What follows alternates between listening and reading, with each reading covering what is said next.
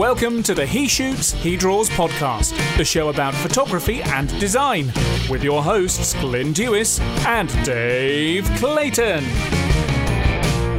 Hello and welcome to the He Shoots, He Draws podcast with me, Glyn Dewis, and my best mate, co host, roommate, and brother from another mother, Dave Clayton. Now, I'm actually flying solo as Dave is busy finishing writing his first book, How Do I Do That in InDesign, which I think he's sending over to the publisher's Rocky Nook this weekend. Uh, but also in just a few days' time, we've got the photography show at the NEC in Birmingham, and then we straight away fly over to the professional imaging show in the Netherlands. So it's a bit busy at the moment. However, it's another week, and that means a new episode. Now, talking to the photography show, as we're partnered with them, we have a discount code of HSHDTPS19, and that'll give you 20% off your ticket price, but that needs to be purchased before the show and not on the day. And also, Westcott has given us a code of GLYN20, which is G L Y N 20 and that'll give you 20% off your order total when placed through the Westcott store. And talking of Westcott, I'm going to be there at the show for all four days and you can catch me in their booth. So please make a point of coming along for having a chat. All right, so getting back to this week's episode, I wanted to share a chat that I'd had recently with a World War II and Normandy veteran, Reg Charles of the Oxfordshire and Buckinghamshire Light Infantry. I met Reg a few weeks back now, along with his daughter Sheila, when I went to his home to take his portrait for my ongoing project and the exhibition being held in Woodstock at the Soldiers of Oxfordshire Museum. I'll let you know more about that as soon as possible, by the way.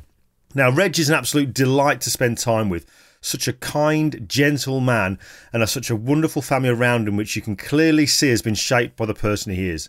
Actually, one of the things Reg and I spoke about, not in this interview, but when I went back to see him and deliver his portrait, was all about forgiveness and how that has helped him throughout his life since the war. I might share something with you in the near future about how this chat with Reg and what he said has had a big impact on me personally, encouraging me to make contact with family I've not spoken to or seen for many, many years. Just the thought I'm doing that already feels like a weight's been lifted off my shoulders. So I guess when you think you're dealing with something and you put it to the back of your mind, it's always there. Anyway, thanks for tuning in. Here's my chat with the delightful Reg Charles. So, Reg, when I say to you World War II and the 1940s, what's what kind of memories are the first things that kind of come to your come to your head? Well, I suppose the first thing that comes to mind is being called up, as we called it in those days, in Jan- January 1942, going from a small village and living uh, with a, a group of men, which I'd never done before and it was a, a terrific change of life altogether. Uh-huh. Um, one thing that was was rather interesting. Uh, uh, within a day or two, I was called up actually to a train at Cowley Barracks in Oxford, and uh, one of the officers there happened to be named uh, Captain Malcolm Spokes. Right.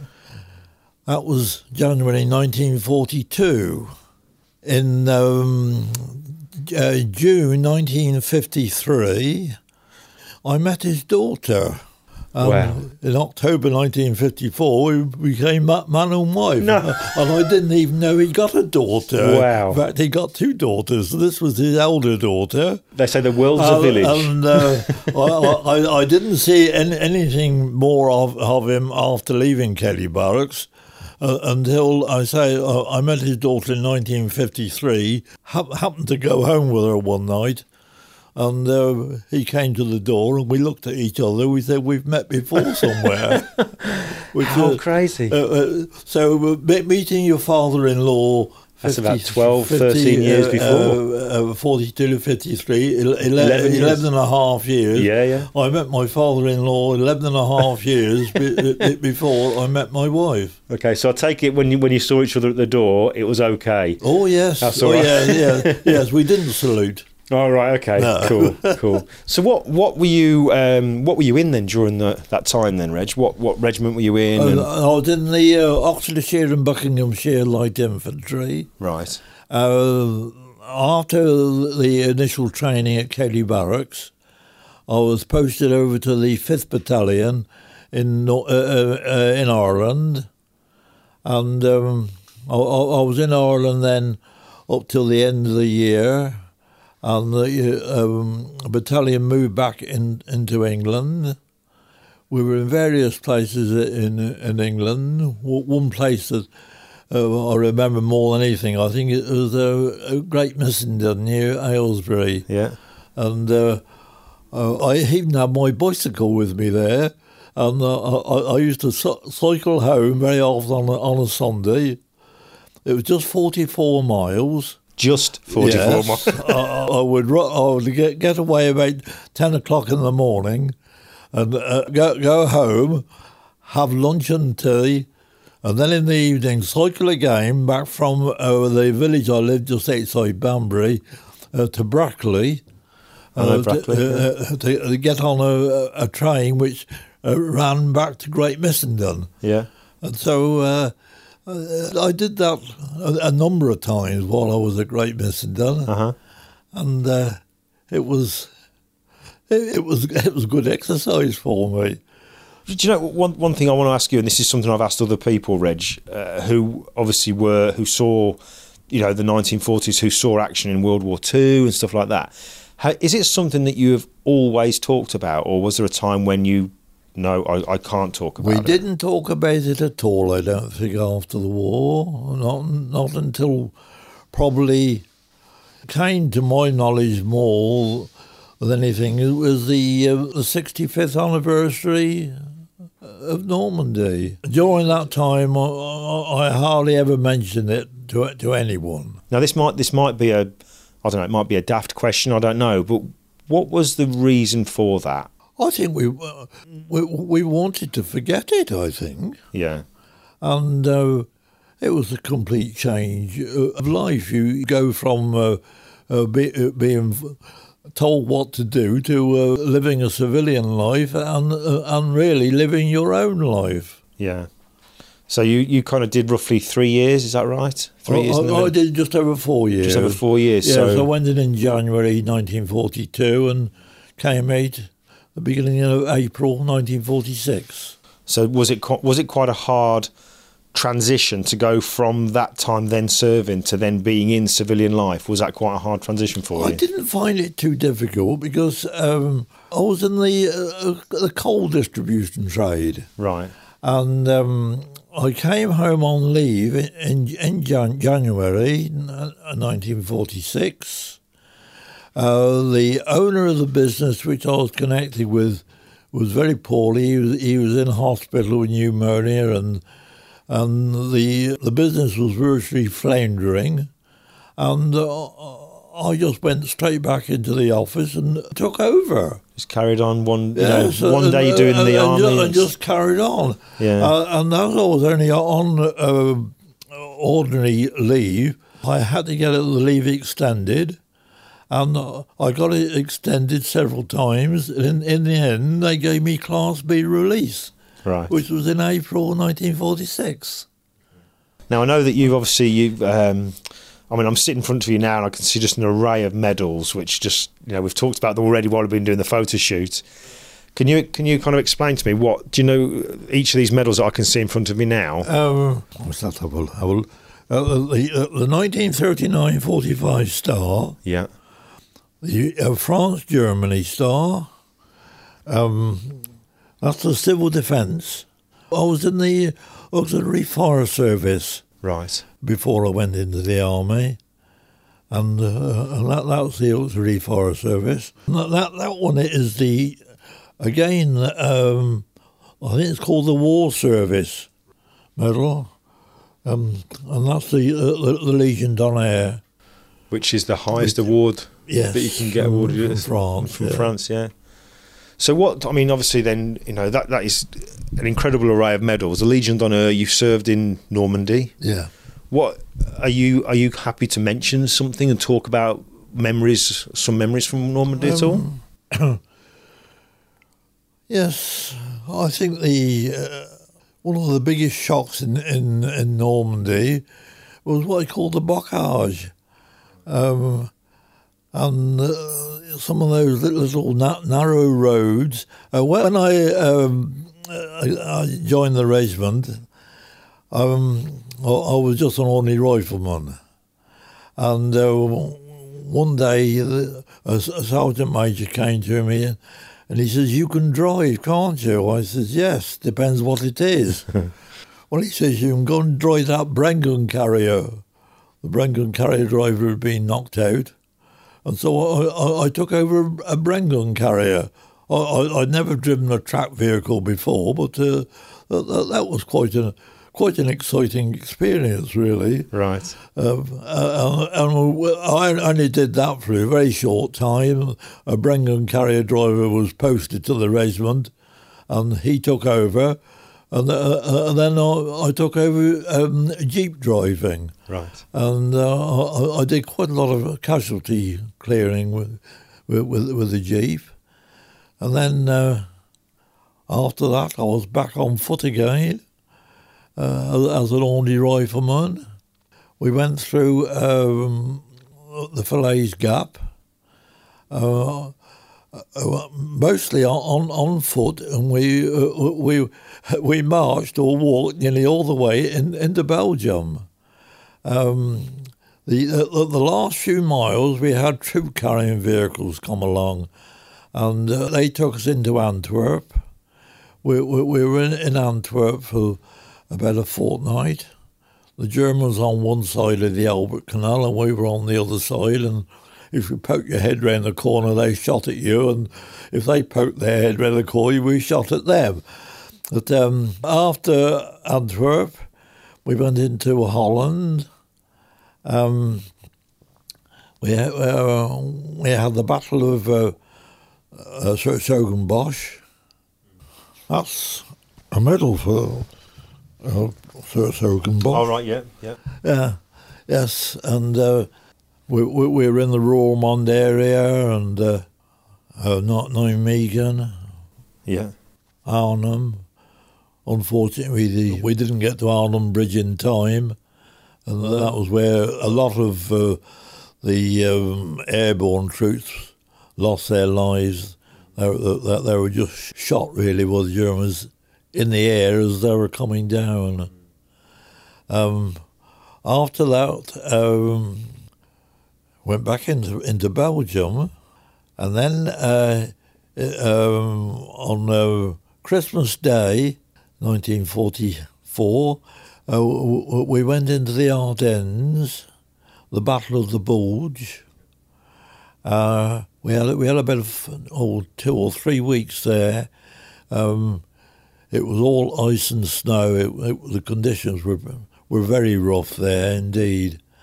But um, after the Battle of the Bulge, we went back into in, into Holland again to a place called St. Oedenrode. We were there for a few days, and then uh, we went on to the edge of the um, Forest. We went into the Reichswald Forest. I think it was February the 8th, I think. And uh, we were in the Reichswald for nearly three weeks.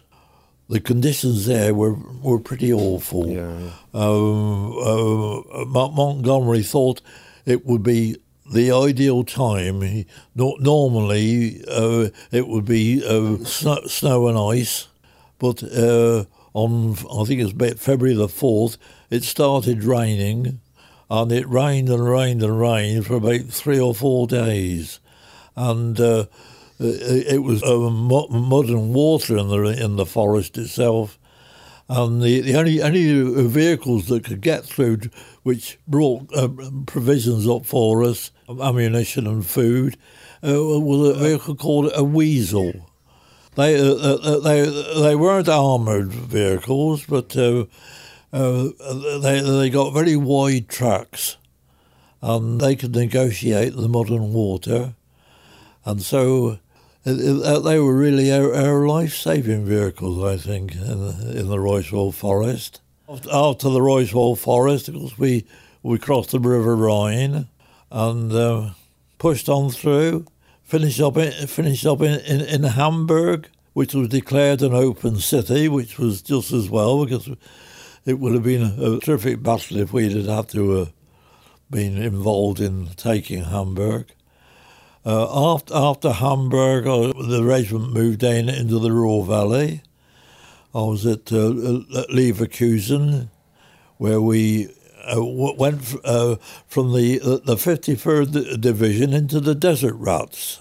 I don't know quite why, but uh, while I was there, uh, I was then a storeman in the um, uh, transport stores, and uh, I was uh, given the job of, of getting someone to uh, repaint all the divisional signs on the vehicles, and. Uh, I uh, went to uh, IG Farben Industry, which is the Bayer Works, chemical works, and found a, Ger- a German there who could speak very good English, and, and he happened to be an artist.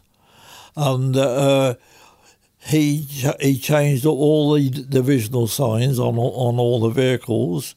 While uh, he was there, he did a, a couple of uh, paintings for me, which are up on the wall there. And um, he also did a, another one of a vase of flowers, which is not hanging on the wall at the moment. And that was a, present for my sister. Following the Leverkusen, we went to, to Langenfeld for a little while, which was quite a, a nice little village there.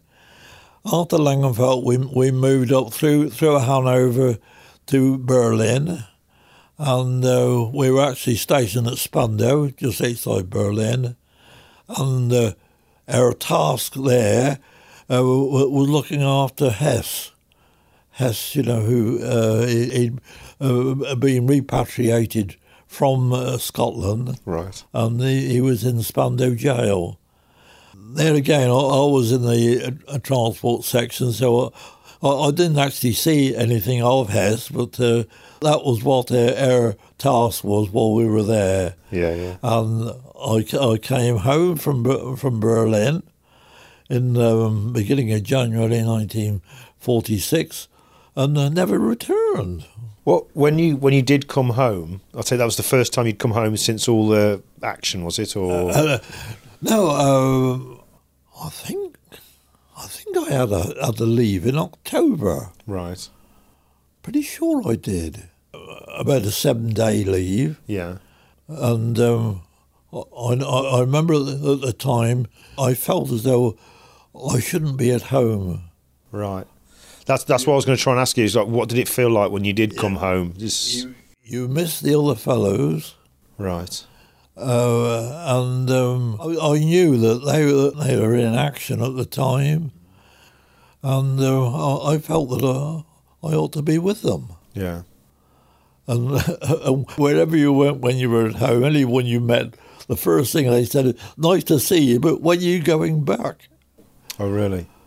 And I say it was only about a seven-day leave, and I, I remember on the return, um, um, I sailed back uh, from Harwich to the Hook of Holland, and it was a, a very rough crossing. But um, it is, yeah, it is, um, and it's just it's great that you're now able to talk about it. But I asked you earlier on you know, have you always talked about it? And you said it wasn't really until about the 65th anniversary. That's right. Yeah, that's what, that's what really brought it to. So when when you did start to talk about things, when people were asking you and you were telling them, you know, what your experiences were, how different did you feel, or do you feel now that you talk about it? Did it feel like a relief, or was it? I think a lot of it I have forgotten, which I'm glad. Yeah, it's like a self-preservation. Yes. Yeah. But uh, on the other hand, no, no, it's it's it's good to be able to talk about it, and uh, also, also especially with with the children. Yes.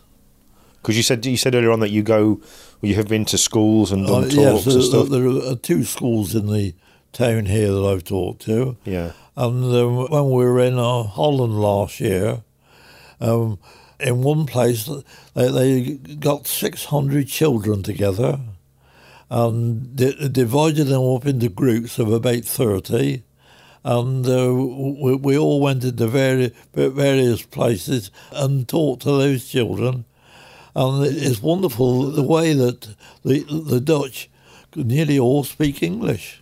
Yes, yeah, it's quite incredible. Oh, yes. a lot of countries we go to that people they can fluently speak English, but when we go abroad, oh, dear, you know? No, no, I know, I know. No, no, even in the the time that, uh, well, I know it, it wasn't very very long in in France, two or three months, but uh, how we didn't really uh, have anything to do with the French people. And uh, what's it like now? Because I know you've obviously been back to, to Normandy and you've yeah. been back to Holland. What's it like when you go back? Oh, it's a complete change. It's marvellous to see how they've uh, re- recovered. Yeah. What did it? But what did it feel like, Reg? Obviously, the first time that you've gone back there since the time when you were during, you know, during the war. Did it? What did it feel like to actually go back to that place? Because obviously, thinking about memories and stuff. Well, uh, it was all very different. Yeah. It was, I suppose, a, a nice experience to be back. Mm. But um, it's also a change complete. Uh, most of it, well, when we were there, it was all all run down. Um, like most of the places in France were, were very poor, and the same in, in Belgium and Holland. They, they, they'd all they'd all, all suffered. Yeah over the last four or five years, and um, but now they've rebuilt roads and everything is so, that, that is all down to oh, yeah. folks like yourself who yeah. did what you did. Yeah. So. Yes, well, of course, they've done a lot more in the way of infrastructure than than what we have in this country, mm. because we, we were never invaded, whereas they, they were occupied for yeah. a number of years. Now you're going back over to Normandy because obviously this year is the 75th anniversary. Again on June the 4th, I hope. yes. And I shall be there, which I'm really looking forward Good, to because I've yes. not been back in Normandy for many yes, years. Yes, so. well, we'll, we'll try to meet up together. I'm sure it'd be nice if we could have a drink together. I'd quite look forward to that. Yes. All right. Well, Reg, thank you so much for your time. And thank you for oh. sitting in front of my camera today. We'll sure. You've made my job very easy. Well, it, has been a delight to meet you, Glenn. you thank, too, Reg. Thank you for all you're doing. Not at all. Thank you, sir. Uh, thank you. Well, I wish you every success. Thank you.